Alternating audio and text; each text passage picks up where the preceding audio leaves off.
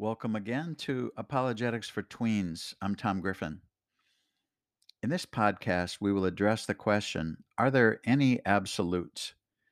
An absolute is basically something that is true and affects everyone at all times. Let's pray. Lord, I thank you for everything you do for us and all our blessings. I pray that all those who need to hear this message will find the truth, believe in you, and maintain that belief for life. For those who do not know you, I pray that you will open their eyes and influence them to become seekers and find the Holy Spirit. Please bless this lesson and let your word speak through me that everyone needs to hear. Amen. A few years ago, I reconnected with a lady who had been a childhood friend of mine.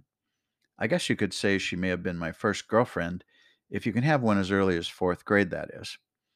In any case, we lost touch over a 45 year period.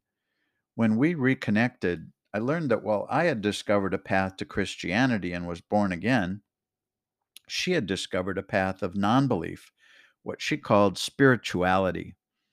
I'm sure some of you have heard this idea of spiritual before. They claim they're not religious and do not believe in God, but they're spiritual. It entails some kind of feeling there's more than just yourself, but kind of undefined. Well, after numerous discussions trying to catch up on our lives, I was sad to learn some other things about her childhood past that I never knew. As an adult, she suffered from a devastating health condition that involved constant pain. She was a talented artist, even a professional, but due to her condition was only able to create art on occasion when she could tolerate the pain.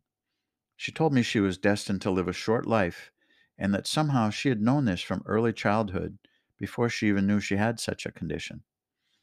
In any case, I don't recall the medical term for it, but further, she informed me that while we were in high school together and she sort of went a separate way, it was because she became very wary of men due to physical, sexual abuse by her father.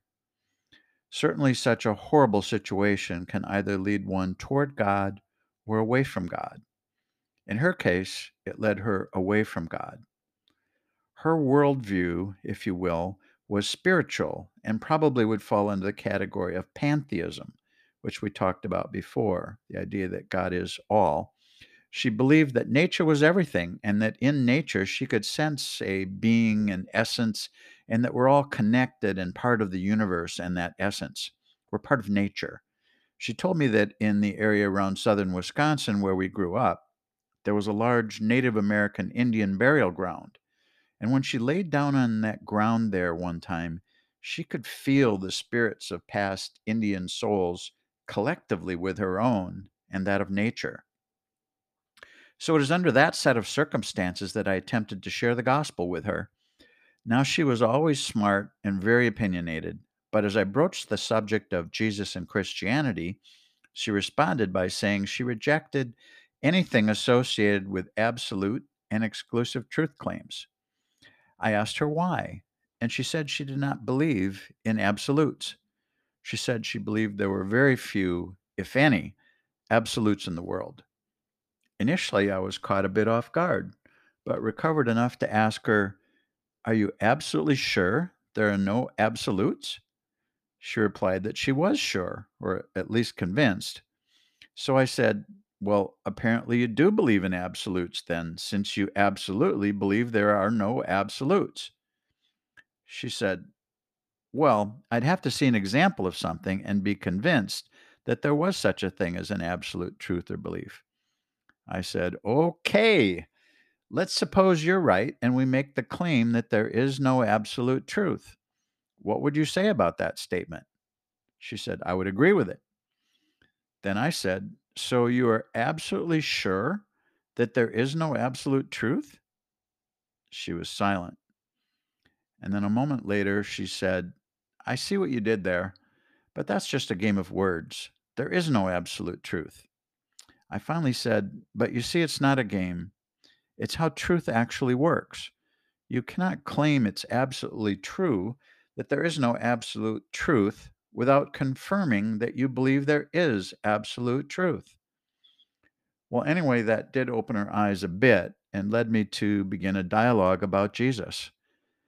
Unfortunately, her medical condition degraded quickly after that, and she passed away about a year later. I suspect as a non believer.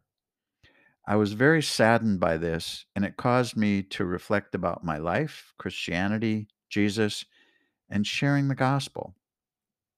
So, friends, I'm sharing this little story with you partly to show you the importance of the fact of truth, but more so to share with you the importance and urgency of becoming firm in your own understanding of your faith, your belief in Jesus, and the time sensitive need for you to share the gospel with all your family and friends and everyone you interact with.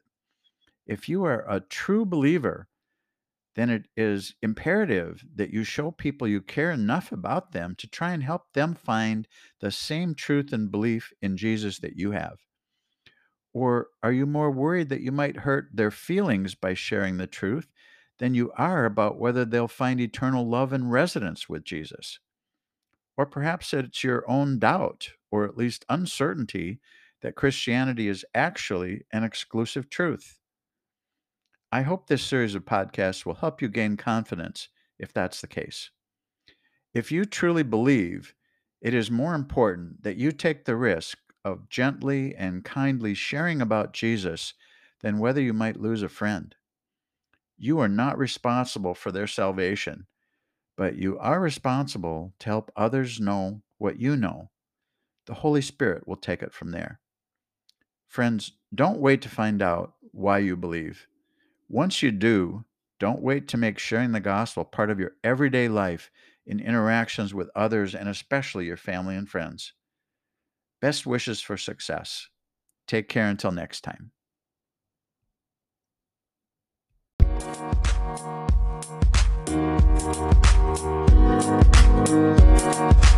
you.